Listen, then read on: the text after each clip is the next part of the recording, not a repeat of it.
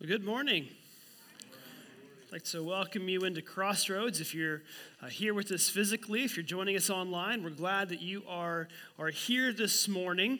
Uh, I wonder, too, how many of you remembered uh, the detour before you got there and realized that you couldn't go the normal route you come to, to church. Anybody? I'm just glad I'm not the only one. So I, uh, as I was backing, we live down in Olathe and uh, just south of College Avenue. So as I was backing out of my driveway, I'm telling myself, you know, don't. Uh, don't get up here at the stoplight and go right. Go left because K7's just like a mile to my west, and I can go right up there. And that's what I'm telling myself. And then I went through the motions at 6:15 this morning, and uh, it dawned on me that I was going the wrong direction about the time that I was seeing the sign that said 435 North closed when you split to go onto 435. So I got to do a little detour and come on up Lackman and take the scenic route, and I'm here. So no worries, we're here, we're good. So uh, I was thinking this week back to when I was a kid. One of my favorite hobbies was collecting baseball cards. I grew up in the late 80s, early 90s, and kind of when baseball cards had kind of made a bit of a comeback. They had been popular with the generation before and then dipped and were coming back. And so over the course of time, I would collect packs of cards or I would collect individual teams of cards or what whatnot. And uh, somewhere when I was probably around nine or so, my dad started buying me for Christmas each year the complete set of Topps baseball cards. Topps just being one of the brands. And so, probably somewhere from like 1989 to 92, somewhere thereabouts. I got the complete set, basically a card for every player and the managers and i would take them out of the box and organize them by team and, and put them you know back in the box that way with little markers because i didn't have many friends at the time. And um, i mean i still don't but that's beside the point different topic different day. But uh, yeah like i would that i kind of lived through my baseball cards. Like that's how i made the players come to life in my room before the internet existed. And, and so uh, I, I, would collect those. And eventually I got to where I could find large boxes of cards, whether through a garage sale, through uh, like a card shop that went out of business one time. I bought a, a box of like 5,000 cards for 10 bucks or something. And I think by the time I had reached my peak, I had somewhere between 15 and 20,000 baseball cards. And I discovered in my early teen years what a Beckett magazine was. And some of you might know what a Beckett is. I don't even know if they still make Beckett's, but a Beckett magazine came out once a month, and it was a price guide. It would show you the value of all the cards. Now, most of what I had weren't worth much. You know, maybe a dime, maybe a nickel. I'd get a card worth a dollar or two, and those are the ones, you know, you put in the sleeve to protect them because, let's, you know, if I get enough of these, then, you know, maybe I'll cash my own way. My cousin Aaron is about nine years older than me. So when I was getting into cards, is about the time he was finishing high school and going to college and didn't really want his cards. So he gave me a few boxes of old cards of his, and it was from the early 80s. And as I was going through there, I come across this card. This is a 1984 Topps Ryne Sandberg. Now, if you know baseball, Ryne Sandberg, Hall of Fame second baseman for the Cubs. Uh, I grew up, I'm a Cardinals fan, but grew up watching the Cubs on WGN every afternoon. And so Ryne Sandberg was like, you know, the lead character on one of my favorite daily TV shows that I watched every day. And, and so I come across this card. Well, I look in my Beckett magazine, and this card's worth $50. Now, when you're like 11 years old, if you've got something worth 50 bucks, you're practically a millionaire, right? And so I'm telling my parents, I need to go sell this card. It's worth 50 bucks. It's like, it's irresponsible not to go sell this card. And it wasn't in mint condition. My parents knew this, and, and I thought, well, I could, I can make it mint condition. You know, I can smash it under some books and flatten those corners, and somebody will give me 50 bucks for this card. And my parents knew what I didn't understand at the time nobody was going to give me 50 bucks for this card because they would then sell it for $50. They would pay me like half of that, assuming that I could even get the full value out of it. And, and I never quite got this until one day my mom finally said it in a way that it stuck with me. She said this Kurt, something is only worth what another person is willing to pay for it. And that line hit me. And even at like 12 years old, it stuck with me in a way that it stayed with me all the way up to today. And it's applied to far more than just baseball cards. Uh, it's, it's funny, a year ago this weekend, we were here sneaking in with, you know, everybody was still wearing masks, so we could sneak in. We sat on the back row back when there were still chairs by the window because I was here for my final interview for this job. And it was a few weeks later that it was offered to me. And so we were here, and, and then we got back to our, our house in Oregon, and we went through the, the, the final plans to start our move, which included selling our house and then coming here and buying a house. And uh, we were in constant communication with uh, Vince and Barbara Walk as far as helping to find a house. This line had a whole new meaning when it came to shopping for houses. Because if you've looked at housing market right now, something is only worth what somebody else is willing to pay for it. And right now, people are willing to pay an astronomical number for a house. We would bid uh, more than the asking price and get outbid on several of the houses that we looked at.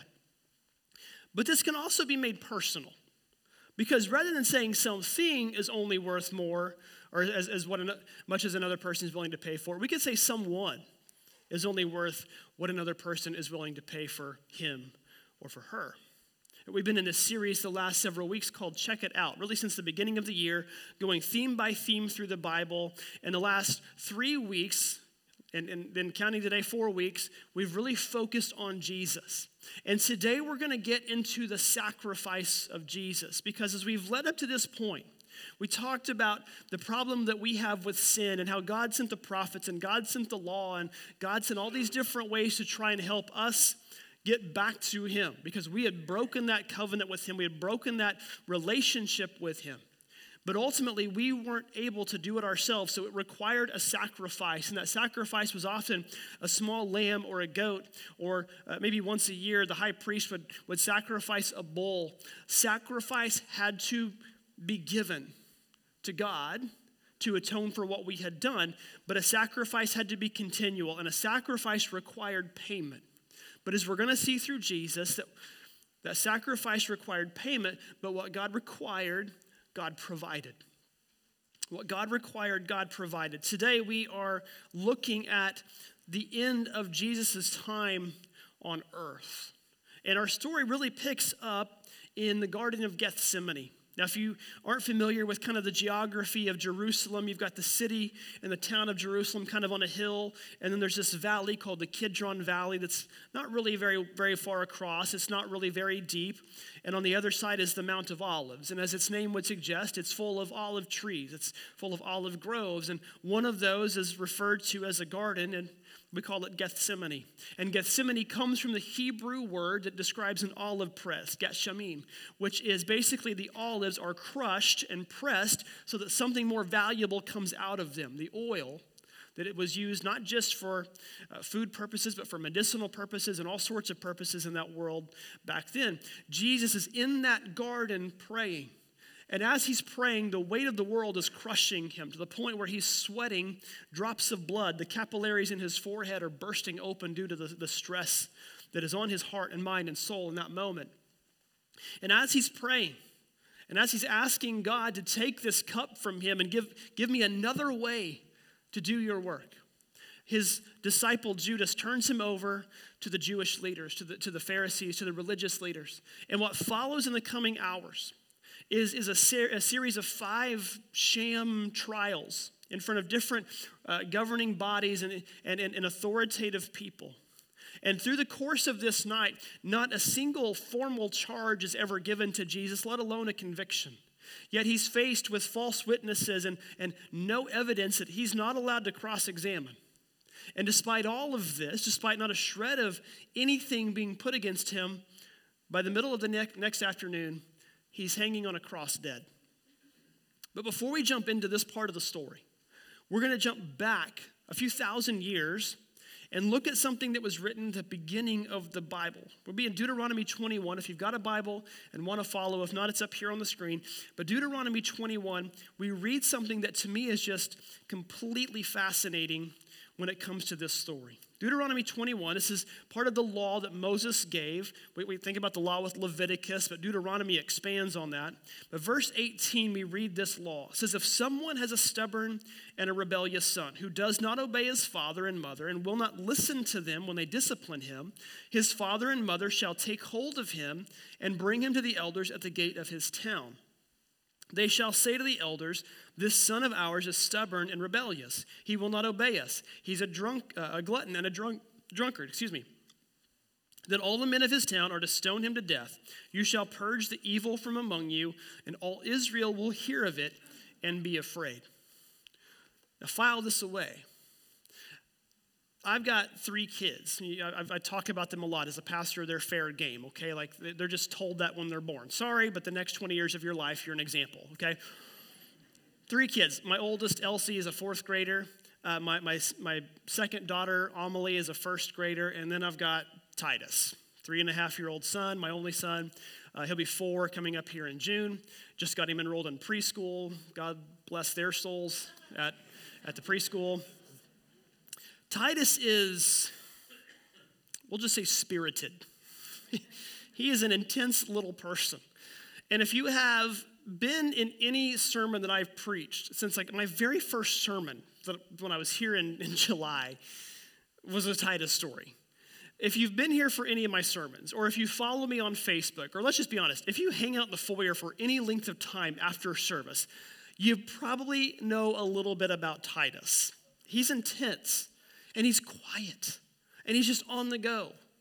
I wouldn't call him rebellious. I mean, he's not even four yet.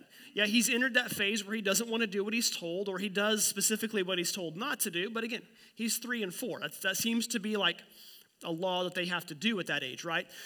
But I wouldn't go so far as to call him rebellious. Some of you, though, know what it's like to have a rebellious child. Maybe you've got the rebellious son the one who has spit in your face and, and dumped out all the things that you have, have taught him to do. Maybe he's turned away from God and rejected the faith that you gave him as he grew up. Maybe he's broken the law. Maybe he's even in prison for that.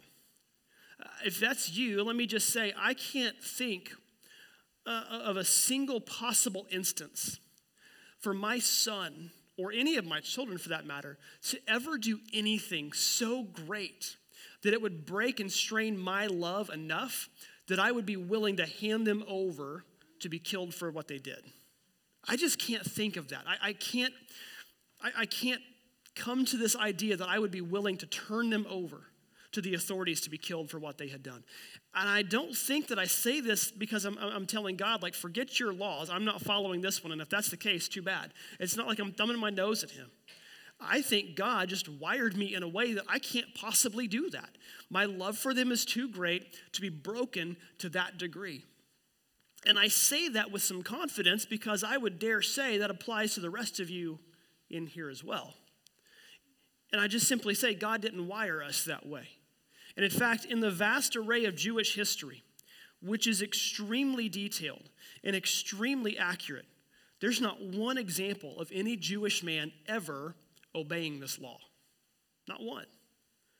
And so you might ask, well, why would God give us a law when He knows that we can't obey it? Simple, because God knew He could. Now, God's son is Jesus. We've talked about this the last few weeks. Jesus certainly wasn't a rebellious son. He certainly wasn't a glutton or a drunkard. He wasn't disobedient. In fact, we just said from that, that story in the Garden of Gethsemane, he listened to his father and he obeyed him all the way to the cross. And yet, God still turned him over to the leaders of Israel to be killed on that cross. And, and, and we read this and we see that from the very beginning, back near the beginning of the Bible, God is at work and the gospel message is already being laid out. We have a problem and we can't fix it, and God will take care of it for us through Jesus on the cross. And here's what's even more fascinating about this, this, this passage in Deuteronomy because he doesn't just talk about what needs to be done to the son, but go on and look at the next verse, Deuteronomy 21, verse 22. He says, If someone guilty of a capital offense is put to death and their body exposed on a pole, You must not leave the body hanging on that pole overnight. Be sure to bury it the same day, because anyone who's hung on a pole is under God's curse. We read this with hindsight, and we know what they're talking about. Jesus is going to be executed on a pole. But what's fascinating about this particular passage is this was written somewhere around 1400 BC. The crucifixion wasn't invented until the mid 500s BC. 900 years before the crucifixion was even a thing, God wrote this verse, or God gave the words to Moses for him to write it. He was at work over a thousand years before this happened. The crucifixion, we read about this and we know about this, and we, we, we look back with hindsight at, at how brutal the crucifixion was. It was invented in the mid 500s from groups like the Persians and the Carthaginians or the Macedonians, some of those uh, kind of Middle Eastern groups today. Uh, they're the ones that invented it and they used it extensively, but it was a few hundred years later, by the first century, that the Romans perfected it. The Romans made crucifixion an art form. And understand this if you don't know, crucifixion wasn't just like the default mode of capital punishment. It wasn't used on the, the common murderer or the common thief. It, it wasn't like our lethal injection might be today. The crucifixion was reserved when they needed to make a statement. It was reserved for the worst of the worst mass murderers, uh, terrorists, revolutionaries, people who were a threat to the establishment of Rome. That's who was put on a cross Crucifixion was used in this manner because it was an extremely public and extremely painful and extremely slow form of execution. Uh, the, the, the, the, person's body would be uh, stretched out and often shoulders and joints dislocated to make them fit on the cross. Long, thick nails were driven through the hands or the wrists, through the nerves in the hands and wrists as they were put on the cross. Nails were driven through the tops of their feet at an angle that made pushing up to breathe extremely difficult. And that's what they would have to do is they would push themselves up to breathe and over the course of, of several hours there eventually their heart would be beating maybe triple or four times the normal rate to try and pump blood with oxygen through their body their diaphragm would often wear out sometimes rip from the strain on it and their body would eventually go into hypovolemic shock and that's what would ultimately kill them. And they hung there. And they hung there as they did this, experiencing a pain that was so great, that was so beyond the scope of anything humans had experienced to this point, the Romans actually had to create a new word to describe it because they didn't have anything that they could describe this. The word that they created is translated to English as excruciating. This was all done on a cross that was very low to the ground, shorter than the stage is, on a very public road out for everybody to see. Imagine if we did a, a crucifixion right out here where everybody on 435 could see it. Or let's make it a little more personal. We'll, we'll do it like in front of Union Station. So everybody that passes by can see. Because they wanted everybody to see what was going on. This was an example that was being made, and it was low to the ground so that people could come by and inflict shame upon this person, as much shame as there was pain. They could spit on them, they could hurl insults, they could hit them if they wanted to. This person would be stripped naked and, and their, their bowels and their, their bladder being voided involuntarily all afternoon. As much shame as could possibly be inflicted as they received their just punishment. This was beyond just an execution. People often hung there not just for a few hours like Jesus did, but often for several days until their body finally died. And it didn't stop there because once they died, their bodies continued to hang on the cross and rot and fall apart until they eventually, literally, fell apart and fell off the cross. The crucifixion meant maximum pain with maximum humiliation in the process. And here's Jesus, our sinless, blameless Messiah, the Son of God, literally God in the flesh. And here he is being led to this cross, the fulfillment of everything the Jewish people had been wanting and expecting for centuries, the fulfillment of every desire and need they ever had. Being led to this cross, tried for crimes he didn't commit, sentenced to a death he didn't deserve, the Lamb of God being led to the slaughter for our sins. We read about this in the various Gospels. And maybe you've even seen the movie The Passion of the Christ, which has got an R rating simply for the graphic violence depicted. I don't even think that does justice to what actually happened that day. So we read it in the Gospels and we, we read what Jesus went through. And I love how John writes it in his gospel. John, the apostle whom Jesus loved, who was the only one that stayed there and watched. He says this in John 19, verse 16. He says, The soldiers took charge of Jesus. Carrying his own cross, he went out to the place of the skull, which in Aramaic is called Golgotha. There they crucified him, and with him two others, one on each side, and Jesus in the middle. I skipped on to verse 28. It says, Later, knowing that everything had been, been finished, so that scripture could be fulfilled, Jesus said, I'm thirsty. A jar of wine vinegar was there, so they soaked a sponge in it and put the sponge on a stalk of the hyssop plant and lifted it up to Jesus' lips. When he received the drink, Jesus said, It is finished. With that, he bowed his head and he gave up his spirit. And all of this, because we aren't capable of reconciling ourselves to God, we aren't capable of fixing our own problem. We talked about this problem back at the beginning of the series. We weren't able to do this on our own. And because of that, Jesus des- uh, received what I deserved on that day. Jesus received what you deserved on that day. He went to the cross for us, to pay a price for us, to die for our sins. But let me just tell you what I want to talk about for the rest of our time this morning is what happened on the cross that day was so about so much more than just an execution. Jesus was crucified because he was a threat. He was a, considered a revolutionary. And he wanted to make an example out of him. And what happened that day was so much more than just simply an execution because of crimes against the state. Maybe you're visiting here today. Maybe this is your first time with us.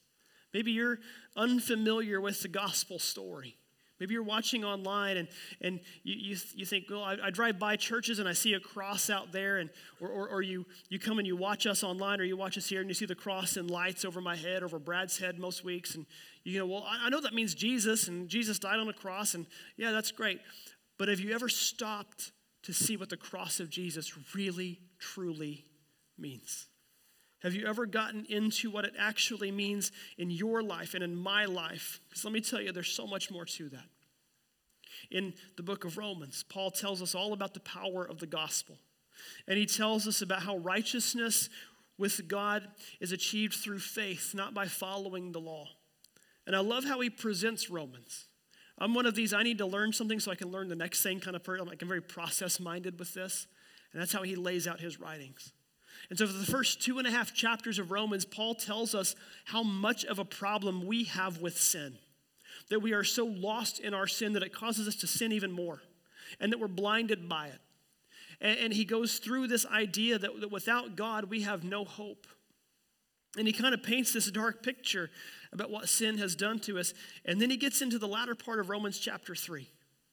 And he starts it off with two words that probably don't get your attention, but they probably should, because despite everything he's just said, Romans chapter 3, verse 21, he says, But now. But now, despite all of that, here we go. And what he proceeds with are 11 verses that might be the entire Bible in a nutshell, the entire message of the gospel in a nutshell. I've, I've heard the, the Bible and the New Testament uh, specifically described like a mountain range where there aren't really low points, but there's just peaks and, and, and higher peaks. And Romans 3 21 through 31 might be Mount Everest. It might be the highest peak of all. Because as Paul describes this, he says these words, but now, apart from the law, the righteousness of God has been made known, to which the law and the prophets testify. This righteousness is given through faith in Jesus Christ to all who believe, for all have sinned and fall short of the glory of God. This line is one a lot of you are probably familiar with. It's a pretty well known line from the Bible. And even if you're unfamiliar with the Bible, maybe this is a line that you have heard. And maybe you're like me. It would, I grew up in church and I heard this line my whole life, but I think I misheard it. Or maybe I was taught wrong, or maybe I just read it wrong, or, or whatever. I've always read this verse to say, For all have sinned and fallen short. That's not what it says. The older I get, the more I study, my grammar nerd kicks in, and I realize Paul changes verb tense. He gives you a past tense and then something else. He says, We have sinned. That's past tense. And specifically, it's what's called an aorist verb, meaning that it's a past tense verb, it's a past tense action, but it's like a snapshot, meaning this could have happened at any point in history. He's not describing one specific moment in history. It's something that any of us could have done and all of us have done at some point in history. Now, let's be honest, we've done it repeatedly at some point in history. But we have sin. And then he switches and we fall short. That's a present tense verb, meaning right now, in this very moment, we fall short. We have sinned and we currently, repeatedly fall short. Basically, what Paul is saying here is that we are flawed humans who cannot escape our lives of imperfection. He's saying that we, we lack the ability to walk straight. We're going to fall. We're not capable of helping ourselves out of the damage that we've done to ourselves. In other words, I look at this kind of like this no matter what makes us different, no matter where we come from, no matter what we look like or, or what language we speak or what economic uh, social class you fall into or how you vote, etc., whatever makes us different, we all have one thing in common. Every single one of us lives an imperfect life, repeatedly falling short of God's glory and righteousness. To achieve that, we needed a sacrifice made for us. But what God provided, God required. I'm sorry, what God required, God provided. And we read about that in the next couple of verses in a passage that describes the cross of Christ so beautifully. Because he goes on in verse 23, he says, All have sinned and fall short of the glory of God and are justified by his grace as a gift through the redemption that is in Christ Jesus, whom God put forth as a propitiation by his blood to be received by faith. Three verses completely describe what Jesus did on the cross. That horrific death that he faced, that in, in, in unimaginable torture he endured, is summed up in those three verses. Because in these three verses, Paul gives us three words, three statements that tell us what the cross of Jesus did, how it was layered and what it did for us. The first word he gives us is the word justified.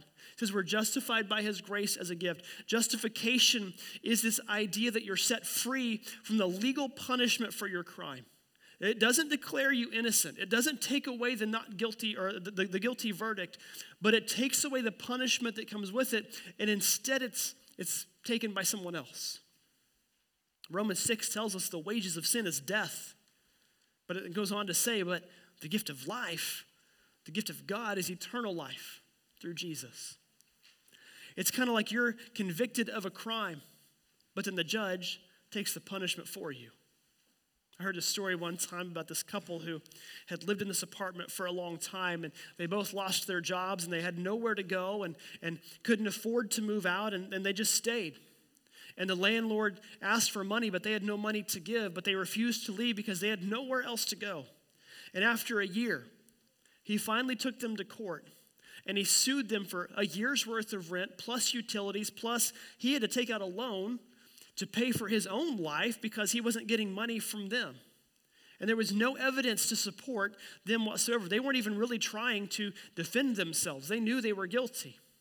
And the judge slammed down his gavel and declared them guilty and ordered them to pay back every dollar plus interest, thousands upon thousands of dollars, to this landlord. And as he declared him guilty and as he rendered the sentence, he put his gavel on the desk and he reached over into his desk drawer and he pulled out his checkbook and he wrote a check. And he gave it to the couple and said, Now give this to your landlord and go get things right. It's kind of like the story of Jesus with the woman caught in the act of adultery in John chapter 8 she's caught in this act and she's thrown at the feet of Jesus. And the, the religious leaders say, The law says we should stone her. What, what do you think? Because they knew whatever he answered was going to be, they could trap him on it. They just didn't expect the answer they got. Sure, go ahead and do it, Jesus says. But you who has no sin, you start. You throw the first stone. And one by one, their stones hit the ground and they walk away. And the woman eventually looks up and Jesus says, Where are your accusers? And she says, I, I don't see any. And he goes, and, and I don't condemn you either. But go and stop sinning. Like he doesn't just say, Oh, you got away with one. He doesn't say that to her. He, he calls her out on it, but he doesn't hold it against her. That's justification. Because he knew that he was going to take the punishment for what she had done. The second word we see is the word redemption. It says that we're justified by his grace as a gift through the redemption that is in Christ Jesus. Redemption refers to slavery and being set free from slavery, given, having your life given back to you. In this particular culture, uh, slavery was very uh, prominent. The Romans um, had slaves, and often they had them in a form of indentured servanthood, where they would say, If you work for me for five years, you'll have your freedom. There was one problem with that. There was one person who got to dictate the terms of one's indentured servanthood, and that was the slave owner. And nobody could, nobody could fight that. So, five years into your service of your five year plan, he might say, You know what? We need five more years. There was nothing you could do about it. And if you tried to escape, you would often be beaten or killed for it. And we've seen this in our own nation's history. We've seen this rear its ugly head time and time again across our world. But redemption, redemption refers to an act that happened every so often, not, not very often, but every once in a while. Somebody would purchase a slave, and they would take that person home and then say, There you go, you're free. You don't owe me anything. I don't want a thing from you. They would purchase their freedom. That's redemption. You've been given your life back. Jesus purchased your life with his blood. Our, our sin required a sacrifice, and Jesus offered that for us, setting us free specifically from this slavery to sin. If you're stuck in sin, you're stuck in an addiction, that's slavery to sin. It's something that we struggle to get out of, and sometimes when we try to get out of it, it actually makes things worse for us. Jesus sets you free from that. His blood sets you free from that. And we have an enemy that is told that if we mention the name of Jesus, the enemy has to flee. He's not welcome there. So remember that if you're struggling today. You've been redeemed. Your life has been given back to you because Jesus set you free. The third word we see is one that's a bit of a controversial word that's not even found in some Bibles, because it says there that, that God put Jesus forward as a propitiation by his blood to be received by faith. This refers to us being set free from God's wrath in response to our sin. And I say propitiation is a bit of a controversial word because we don't like to talk about God's wrath. It's kind of been whitewashed a little bit in modern Christianity. And in fact, if you use an NIV Bible or a New Living Translation Bible, you're not even going to see this word in it. And I'm not trying to knock the NIV, that's what I'm preaching from this morning. But it's a word that we don't like to talk about. So instead of propitiation, you're going to see sacrifice of atonement, which is an accurate statement because that's what Jesus was. He was a sacrifice that atoned for our sins. But why did we need atoned for? Because we're subject to God's wrath. That's why. And we don't like to talk about God's wrath. I mean, how many of you, if I said I'm preaching on God's wrath next week, you can't wait to get here? You know, probably not many of you. And if I say, hey, we're going to preach on God's love, you're going to be here because we want to talk about God's love and God's mercy and God's grace. But you can't have mercy and grace without wrath. One of them is not necessary if the other one doesn't exist. And to, to understand this, all you've got to do is flip through the Old Testament. Because you see examples of the wrath of God all through the Old Testament. I mean, what's the number one kids story we teach in Sunday school? Noah's Ark. What's Noah's Ark? It's about God's wrath. he floods the entire planet. Why? Because people were so evil and had turned away from him so much. Or the story of Sodom and Gomorrah. They had turned so much that God knew none of them would possibly turn back, and he destroys them. And if we want a good glimpse of what God's wrath truly means, folks, we don't need to look any further than the cross of Jesus. Because God took out on this innocent man, on God in the flesh, God took out every ounce of his anger and frustration that he would have on mankind from that point moving forward on Jesus. Took it all out from, from what he had from what I was going to do to him and what you were going to do to him and he poured it out on Jesus And we may not like to talk about it, but we have to understand that we were set free from his wrath through what Jesus did on the cross for us. And we look at that idea of justification and redemption and propitiation or atonement. And we say, well, yes, God took our sins away, but it was so much more than just that. Because he not only took away your sin, the cross of Jesus also took away your shame and guilt that was associated with your sin. This is where it gets personal for us. Because again, in, in Romans, Paul builds. I mentioned this a moment ago. He builds up. And in the first seven chapters, he talks about everything that we struggle with, whether that's sin, whether that's faith, whether that is peace, whether that is uh, the new identity in Christ, all these, these things that we struggle with in our belief. And he gets to Romans 8, another Mount Everest of the Bible. And again, he starts it off the same way. But now, but now there is no condemnation for those who are in Christ Jesus, because through Christ Jesus, the law of the Spirit who gives life has set you free from the law of sin and death. If you highlight stuff in your Bibles, this should be highlighted. And if you don't highlight in your Bibles, this should be highlighted. This should be written down and memorized.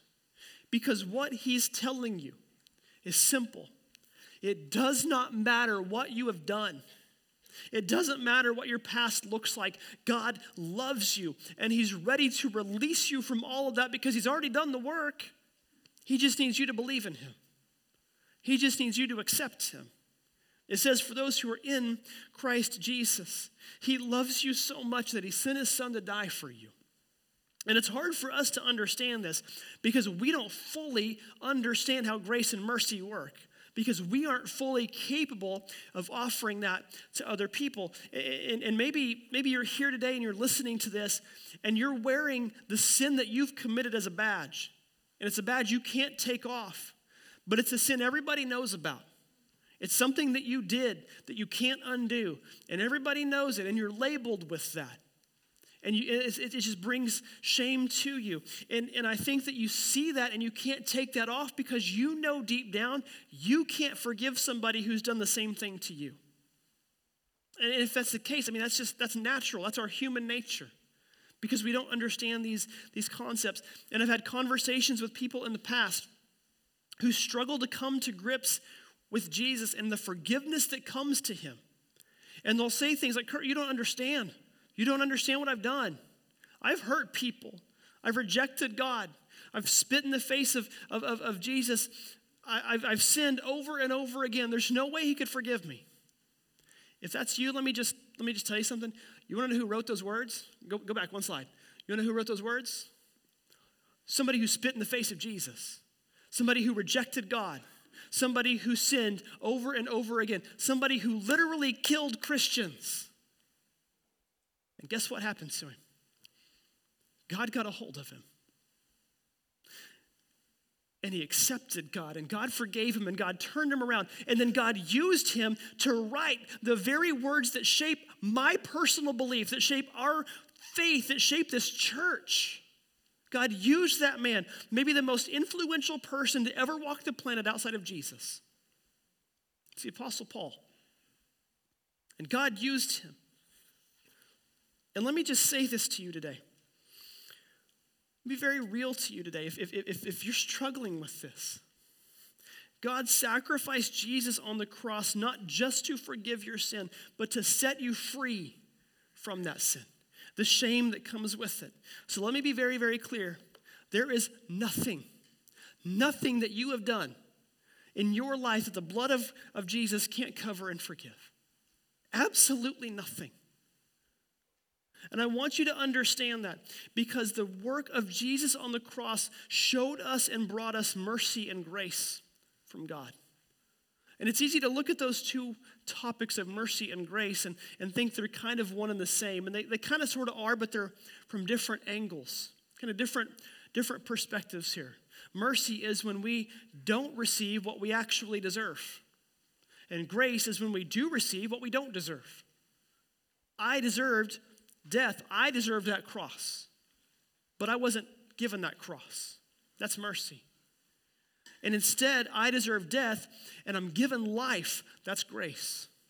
I'm getting what I don't deserve. And that's the same invitation that's extended to you today. If you've not accepted Jesus, if you've not accepted the grace of God, this is a great day to do that. We're heading into the Easter season, and, and Brad's going to tell you about Easter here in, a, in just a little bit. We got something very special planned for it this year because it's all about the grace of God and the gift that was given to us on the cross of Jesus. But, folks, I want you to hear me on this. The cross of Jesus, it doesn't just represent life, but it represents everything that God put in motion from the very beginning. And what he poured out on Jesus that day set you free, and it set me free. And maybe it's best described in the words of John, in what might be the most famous quote of all time in all of history. When John said this, quoting Jesus, when he was talking to Nicodemus one night, he said, For God so loved the world that he gave his one and only Son, that whoever would believe in him wouldn't perish, but would have eternal life. Our sin required a sacrifice. And there's nothing that we could do to fix that. God required, God provided. And that goes for all of you. If you've not accepted Christ today or to this point, He's provided Jesus for you, and all it takes is a simple prayer asking Him into your heart. I want to challenge you with that today. And I want to leave you with just a question, just a question for you to chew on as we close this out today.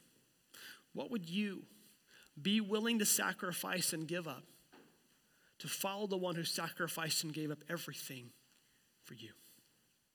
Let's pray. Father, we are so grateful for Jesus. So grateful, Lord, that He took the punishment that I deserved, that we all deserved.